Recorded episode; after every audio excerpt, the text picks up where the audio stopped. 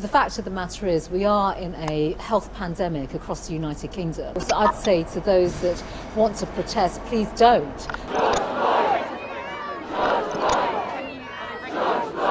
This hooliganism is utterly indefensible.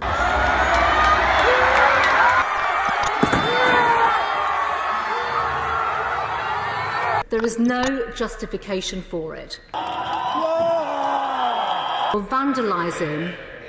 the statue of Winston Churchill, one of the greatest protectors of our, free, of our freedoms who has ever lived. And to the criminal minority who have subverted this cause with their thuggery, I simply say this your behaviour is shameful and you will face justice.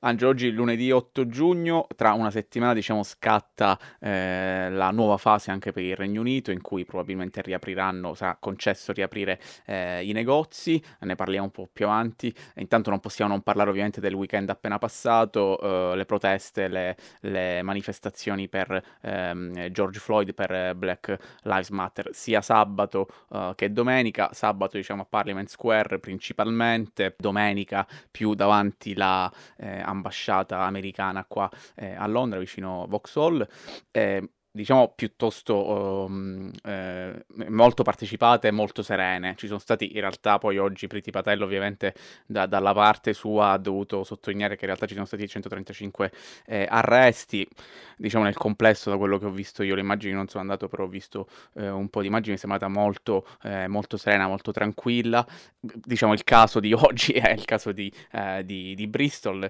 della, della statua di, di Colston che era fondamentalmente uno schiavista eh, sicuramente protagonista della città di Bristol perché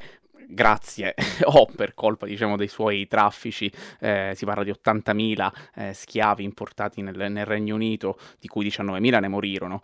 fece parecchi soldi e questo consentì a, eh, a, appunto di costruire un sacco di, di palazzi storici eh, a Bristol. Questa statua che era comunque oggetto da, da, anni di grandi polemiche perché appunto si chiedeva che venisse rimossa è stata eh, a forza fondamentalmente rimossa dai manifestanti ieri e buttata eh, nel, nel, nel, fiume che poi appunto sfocia nel, nel mare a Bristol. Grandi polemiche ovviamente utilizzata anche dal, dal Partito Conservatore come, come clava per, per, prendersela contro i manifestanti. Eh, lo stesso Starmer, devo dire, è stato un po' tiepido ehm, nei confronti appunto dell'atto in sé, che ha, detto, ha definito assolutamente eh, sbagliato, che ci sono, c'erano, c'erano, altri modi per poter eh, rimuovere quella statua, però ripetiamo, quella statua eh, era eh, oggetto di eh, petizioni e richieste da, da, tempo e non era stata ancora rimossa. Angelo. Ma eh, sì, la statua di Edward, l'abbattimento della statua di Edward Colston è sicuramente un eh, momento che ehm, ricorderemo. Penso che sia anche importante sottolineare il fatto che eh, il sindaco di Bristol, Marvin Rees, ha definito un affronto il fatto che ci fosse quella statua. Well, I can't condone criminal damage, but at the same time, as I've shared, I you know, I'm the descendant of, you know, Jamaicans who at some point were enslaved. And I can't say that that statue was anything other than offensive to me in the middle of the city. That this is a rebellious city. If you look at the history, there's been a whole series of uh, public, you know, outcries of what they see was injustice and inappropriate uh, politics, be it 1831, suffragettes, chartists. Um, and this seems to me to be, you know, in line with that way, that, that spirit of the city. Peraltro, come appunto sottolineavi tu, Bristol è una di quelle città, una città come città portuale che ha costruito, eh, la cui fortuna e anche la, sua espans- la cui espansione fu in gran parte... È interessante come, come ossimolo, perché è una delle città britanniche più progressiste e note appunto per la sua natura progressista, però anche una delle città portuali che hanno avuto un ruolo chiave eh, nella tratta transatlantica. Eh, sì, le eh, manifestazioni per Black Lives Matter nel Regno Unito sono chiaramente in solidarietà con uh, gli Stati Uniti e con quanto il brutale omicidio di George Floyd, um, Breonna Taylor e anche altri eh, che sono altri nomi che dobbiamo appunto ricordare a cui uh, pagate dei tributi, ma come abbiamo visto ci sono molte questioni genuinamente britanniche al centro del movimento. Abbiamo il fatto che si, troviamo davanti al 3% della popolazione che è disproporzionatamente colpito dal, dal, eh, dal, coronavirus tra le minoranze. Tra l'altro abbiamo avuto questa famosa ricerca di Public Health England che non ha segnalato nessuna raccomandazione, peraltro abbiamo sentito dopo la nostra puntata della settimana scorsa si era parlato del fatto che, che la pubblicazione di questo rapporto sarebbe stata potenzialmente ritardata a causa delle tensioni uh, oltre l'Atlantico, ma poi è stata pubblicata, ma non, nulla è stato aggiunto a quello che uh, già si sapeva e nulla è stato aggiunto in quanto raccomandazione, quindi diciamo ulteriore fallimento di ricerca verso le minoranze uh, del Regno Unito. Tornando alla statua di Laurel Colston, parliamo di un simbolo della brutalità dello, dello schiavismo che, che, il Regno Unito è stato, cioè è stato centrale, cioè cerchiamo, ci si dimentica troppo spesso il fatto che comunque eh, furono ad esempio per l'appunto le Barbados il primo eh, stadio, de, il primo stadio, il primo centro del, delle eh, piantagioni nell'impero britannico eh, oltre poi al commercio che avveniva poi con gli Uniti, però eh, c'era una genuina eh, mano britannica nel, nella tratta transatlantica, chiamiamola, chiamiamola, così. Quindi da una parte abbiamo avuto appunto le condanne rispetto al gesto che abbiamo sentito, che però eh, chiaramente questo è il problema che un conto è molto più facile sposare queste proteste da parte di alcune anche diciamo in modo più mainstream. In ogni caso, appena non si avvicinano a casa, abbiamo avuto anche un Emily Maitlis settimana scorsa, diceva appunto che la storia della schiavitù nel Regno Unito non è paragonabile a quella britannica, però poi eh, anche questa è una posizione molto, eh, una visione molto discutibile, se poi osserviamo la storia, come ad esempio Afra Hirsch che ha scritto la settimana scorsa sul Guardian che la violenza che ha ucciso George Floyd è nata ed è stata fabbricata nel Regno Unito, nel senso che se andiamo appunto poi a ricercare le radici di queste forme di brutalità, si ritroviamo nel Le troviamo praticate nell'impero. Ovviamente questo smonta tutte le varie narrative sull'impero britannico benigno e anche sulla storia come, come viene spesso presentata eh, nelle discussioni generali. Cioè, il modo in cui chiude Hirsch quel pezzo è molto significativo, fino a quando eh, si continueranno, si continuerà a portare avanti una visione intrisa di suprematismo bianco della storia, questi problemi continueranno ad emergere. Si deve andare un po' oltre l'abbattimento della statua e il vandalismo. Penso che la questione centrale è che una società, in una società multiculturale nel 2020, perché abbiamo delle statue erette in tributo a schiavisti? Assolutamente. Cioè, questa è la domanda. Assolutamente. Eh, persino eh, Piers Morgan, che lo dicevamo, veramente in questo periodo di pandemia si è dimostrato forse ehm,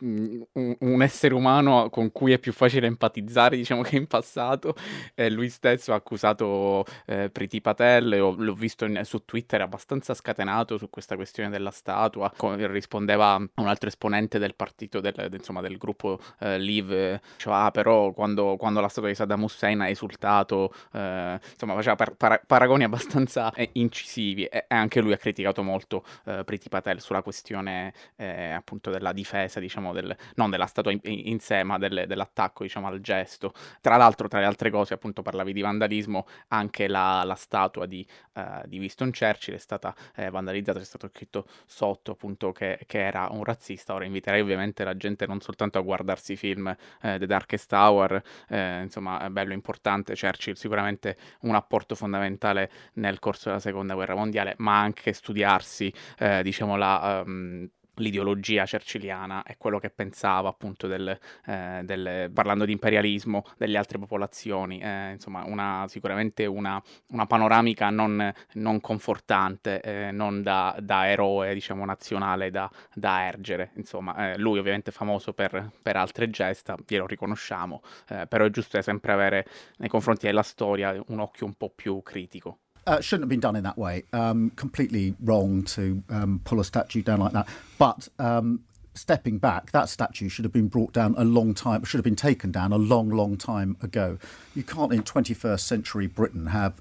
um, you know, a slaver um, on a statue. A statue is there to honour people. Um, and you can't have that in 21st century Britain. That statue should have been brought down properly with consent and put, I would say, in a museum. Peraltro, la posizione di Starmer sul caso della statua di Edward Colston, eh, lì abbiamo avuto appunto un, un approccio un po' dire che quella statua non avrebbe dovuto essere lì, ma che è stato assolutamente sbagliato eh, muoverla, è un po' un esercizio di necessario di cerchiobottismo, specialmente eh, comprensibile da un punto di vista di narrativa politica, però allo stesso tempo comprensibile dal punto di vista del, che il capo dell'opposizione eh, dichiari la modalità sbagliata, ma non il gesto da un certo punto di vista. Però eh, ne emerge un quadro abbastanza eh, ambiguo. Su Churchill, chiaramente, perché poi qui c'è un'altra cosa della quale che è centrale, appunto, i grandi movimenti che ci sono stati Uh, all'interno dell'accademia per cambiare la prospettiva del, curric- del, curriculum, il modo in cui in modo acritico viene presentata la, la narrativa, la storia dell'impero e il modo in cui figure appunto come Winston Churchill vengono uh, narra- narrate e presentate in modo acritico. Ad esempio, qui si potrebbe anche dire come c'è la narra- perché è successo il giorno del D-Day e come ad esempio si continua a dimenticare che anche i cosiddetti i figli, dimenti- i figli dimenticati dell'impero combatterono sui campi di battaglia di tutta Europa e venivano, eh, e venivano da ogni angolo dell'India, del, quasi ogni angolo dell'Asia, del continente africano e non solo. Eh, però loro sono dimenticati totalmente. Se vediamo i film di guerra come eh, è la narrativa è la narrativa popolare, non sentirò mai parlare di, eh, dei soldati che provenivano dal, dai paesi Commonwealth del resto dell'impero, ma eh, però c'erano e però sono stati dimenticati e anche, e anche umiliati. Sempre per quanto riguarda Churchill, chiaramente eh, questo è ben chiaro come ehm, per i conservatori questo sia un atto, diciamo, eh, assolutamente inaccettabile. Um, è simile, però appunto eh, sarebbe interessante riuscire a cercare di provare una eh, narrativa, una discussione su Churchill su quello che veramente, sul tipo di politica, sul tipo di approccio che aveva. Dire che Churchill, uh, definire Churchill un, um, un razzista non è, non è, una costruzione della mente.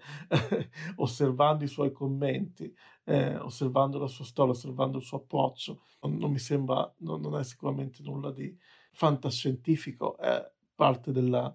è parte della verità, è parte della narrativa, è il grande il grande equivoco eh, che sostanzialmente diamo poi la chiave di uno dei grandi equivoci della seconda guerra mondiale, delle grandi contraddizioni della seconda guerra mondiale. Avevi, c'erano paesi appunto come gli Stati Uniti e, um, il Regno Unito che combattevano la, su, la, supremazia bianca dei nazisti, ma che poi portavano avanti un t- certo tipo di supremazia bianca nell'impero e nel loro stesso territorio, che non, vol- non, li, non, li, non li rendeva nazisti, chiaramente, non, non sto dicendo questo, però comunque eh, che cos'era l'impero britannico se non, o anche quello francese, eh, o, perché poi non dimentichiamo che ad esempio a Bruxelles dove le sue proteste sono globali, ad esempio a Bruxelles hanno, i manifestanti sono, sono anche attaccati uh, sotto, la, sotto la statua di Leopoldo l'imperatore del Belgio, famoso per la subversività del genocidio del Congo belga, che veniva chiamato appunto Congo Belga, l'ex Zaire, con la bandiera della Repubblica Democratica del Congo. Um, dopo la conferenza di Berlino del 1884-1885, soprattutto per quanto riguarda uh, l'Africa, l'Africa occidentale, ci fu una, totale, una brutale spartizione. Il continente, parte occidentale del continente fu spartita e divisa in modo assolutamente indiscriminato. Quelle ferite, quelle ferite sono ancora presenti e sono ancora nette e vivide. Quindi abbiamo appunto, questo è un dibattito che va ben oltre l'estate e va alle vere radici del, delle fondamenta, del, delle fondamenta dello britannico, quindi abbiamo anche una, una decostruzione della narrativa del, del, melting pot britannico, un'analisi, una ricerca di un'analisi che è stata portata poi avanti da, insomma, no, cioè è un lavoro eh, di venire, poi abbiamo appunto storici come David, David Olusoga, Benjamin Zephaniah, eh, il lavoro di Afua Hirsch e tanti altri che stanno lavorando e continuano a lavorare per eh, portare avanti una narrativa eh, chiara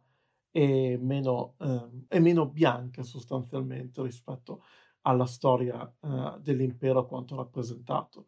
Churchill, Churchill sicuramente viene presentato in quel modo, eh, viene narrato in quel modo non solo come vincitore della seconda, della, uno dei vincitori della seconda guerra mondiale, ma anche eh, come memoria e nostalgia del grande impero. E non, non, è un caso appunto che film appunto come The Darkest Tower, facciamo un attimo una piccola connessione con la uh, Brexit, uh, Darkest Tower, Dunkirk e altri, sostanzialmente fanno parte di quel grande immaginario della nostalgia britannica, di un paese um, forte che è rimasto in piedi da solo, ha combattuto da solo per un lungo periodo, è anche un paese in cui la, eh, abbiamo, mi è fatto venire in mente una, una scena di The Darkest Tower, eh, in cui appunto c'è questa scena assolutamente surreale di Churchill che sale in metropolitana, cosa che non ha mai fatto in vita sua, appunto, considerando appunto suo, la sua stazione abbastanza aristocratica e parla con un gruppo di persone e poi va alla Camera dei Comuni dichiara- facendo questa dichiarazione, riportando quello che aveva detto la gente. Prima di tutto non è mai successo, eh, si capisce bene perché venga presentato in quel modo, eh, ma però tra gli astanti, tra gli astanti c'è, anche, c'è anche un astante nero col quale lui si, si intrattiene cordialmente. Questa scena non sarebbe mai successa. Cioè, lì si, lì si vede proprio tutto il cortocircuito di una narrativa assolutamente fallace e falsa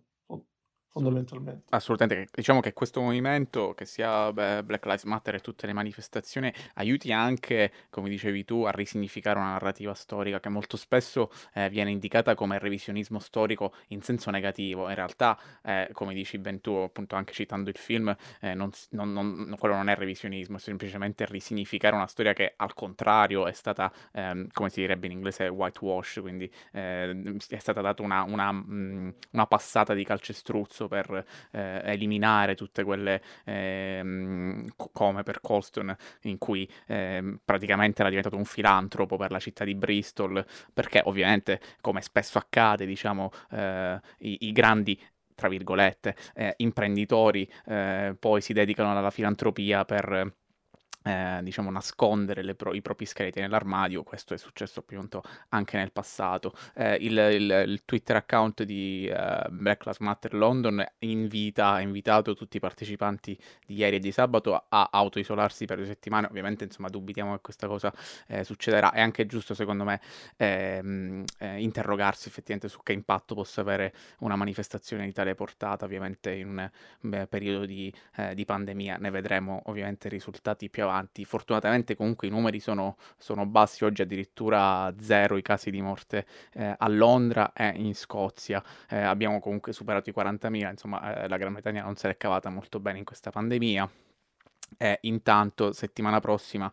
ehm, come dicevamo, eh, cominceranno a riaprire anche i negozi e Shaps, il ministro dei trasporti, ha invitato appunto dal 15, quindi non da non da oggi, non ieri, no a marzo, come sarebbe stato più opportuno, eh, a eh, diciamo, obbligare eh, chiunque utilizzi mezzi di trasporto pubblici a, ehm, loro dicono, uh, indossare face covering, quindi eh, lui ha detto, tra l'altro ha scoraggiato utilizzare le mascherine chirurgiche proprio perché servono agli ospedali, eh, devono comprarle appunto gli ospedali, ehm, nella conferenza stampa indicava di utilizzare quelle fatte in casa, che va benissimo, insomma, se funzionano, però appunto il caso dei PPI, ne abbiamo parlato ampiamente in questa trasmissione, insomma, delle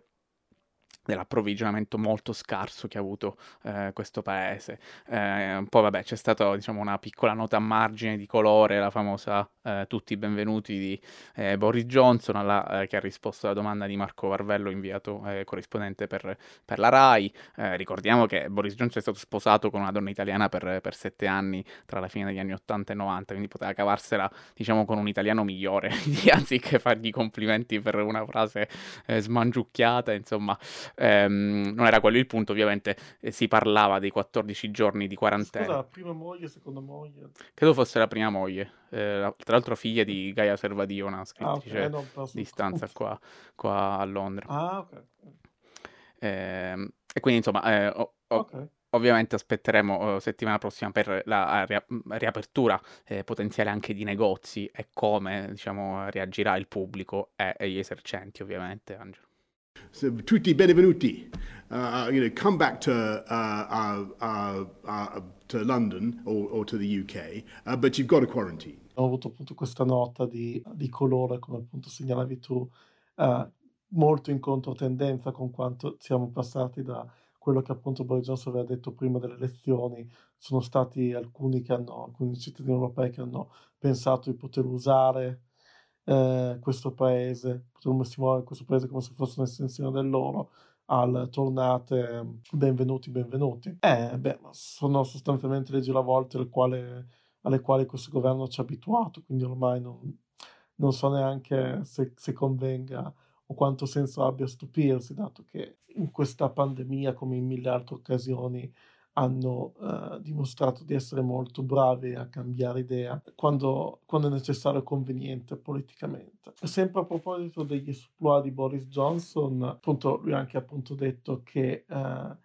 il Regno Unito non è un paese razzista ed è interessante considerando il campionario di uh, insulti razzisti che ha riservato anche ai neri tra i tanti eh, quindi è interessante sentirlo dire da lui e sostanzialmente è una dimostrazione di quanto il problema, ma che poi oltre a questo una nota sempre di colore abbiamo avuto da eh, Matt Hancock,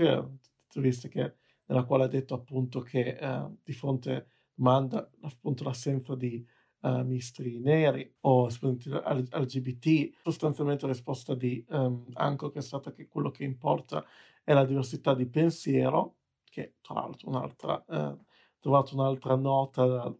diciamo alla che potremmo anche dirlo, possiamo cominciare a mettere un po' di trademark, potremmo cominciare a brevettarle. And it's diversity of thought that's the really important thing when you're taking those big uh, decisions around the cabinet table. So table. actually, people are you saying then that people from black backgrounds shouldn't really worry that there aren't any, there isn't a single person from a black background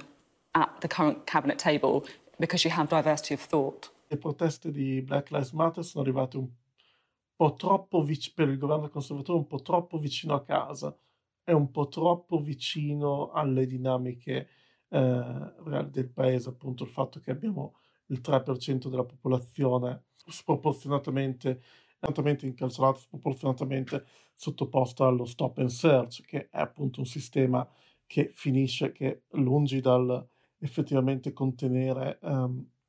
contenere la violenza nelle strade viene utilizzato soprattutto per colpire, colpire le minoranze e simili. Quindi abbiamo uh, tutta una, uh, serie, una, una, forma di discriminazione estrema per quanto riguarda il percorso, il percorso dell'istruzione in tutti i livelli, quando parliamo di esclusione, esclusione sociale, eh, esclusione, esclusione dell'istruzione e poi abbiamo visto l'impatto del coronavirus eh, sulla, uh, sulle minoranze eh, del paese e non solo. Ecco, è stato anche usato il fatto, è stato anche detto eh, che eh, le, dimostra- le, dimostrazioni sono state, sono state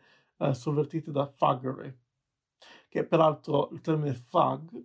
è sempre usato in inglese, specialmente negli Stati Uniti, ma non solo, in chiara connotazione anti-dispregiativa eh, eh, nei confronti delle minoranze nere. Quindi c'è anche una questione di scelta delle parole che, eh, che in questo caso eh, non riusciamo, che in questo caso non, non riusciamo ad uscirne, insomma, perché abbiamo comunque una parte dell'opinione pubblica che continuerà ad essere più scandalizzata dal vandalismo che dalle violenze subite da una minoranza. E questo è l'essenza del problema e tornando appunto a quello che ha scritto Afro Hirsch sul Guardian eh, settimana scorsa, eh, l'istruzione centrale, perché fino a quando si continua ad avere una narrativa di questo tipo, quella del, dell'impero glorioso, sicuramente costruito sul commercio, ma quale commercio, peraltro, di quale commercio, di quale commercio parlavamo. E quindi è una questione storica, ma storia come presente e chiaramente bisognerà vedere poi cosa succederà con le proteste nelle prossime settimane, dato che sono state poi definite eh, eh, all'OFO illegali, ma ad esempio scelte come quelle di eh, schierare la polizia a cavallo giornata di sabato eh, qua a Londra eh, sono state chiaramente scelte molto discuti- assolutamente discutibili e pericolose eh, come abbiamo visto poi la famosa corsa del cavallo eh, con i rischi che ha presentato anche per il pubblico. Oh my gosh! Oh my gosh! Oh my gosh! State di schiavisti come, eh, come quello di Edward Colston sono tali e quali plausibilmente nell'immaginario dei britannici afrodiscendenti e personalmente anche nel mio tra quelle e una bandiera dei, degli Stati dei Confederati non c'è nessuna differenza. La, la sostanza è la stessa, è una glorificazione della ricchezza del capitale. Appunto, qui torniamo sempre, torniamo, diciamo, un po', eh, anche essere un po' socialisti, ehm, costruita, costruita sul sangue, sulla, brutalità, sulla brutalizzazione del corpo nero. C'è molto lavoro da fare, sia sulla storia e sulla concezione della storia che sul, sullo sviluppo eh, e l'osservazione di queste proteste. Assolutamente, anche perché appunto, come dicevamo, la, eh, la persona di, di Colston si eh, concretizzava fondamentalmente nel suo essere uno schiavista, perché quello era e altro non era. Da lì poi eh, ha guadagnato dei soldi per diventare, eh, tra virgolette, quello che lui gli piaceva considerarsi un filantropo, ma uno schiavista era uno schiavista, rimaneva. Eh, chiudiamo qua Angelo e ci riaggiorniamo venerdì con ogni settimana. E non dimentichiamo appunto Black Lives Matter. Assolutamente, Black Lives Matter. Buonanotte.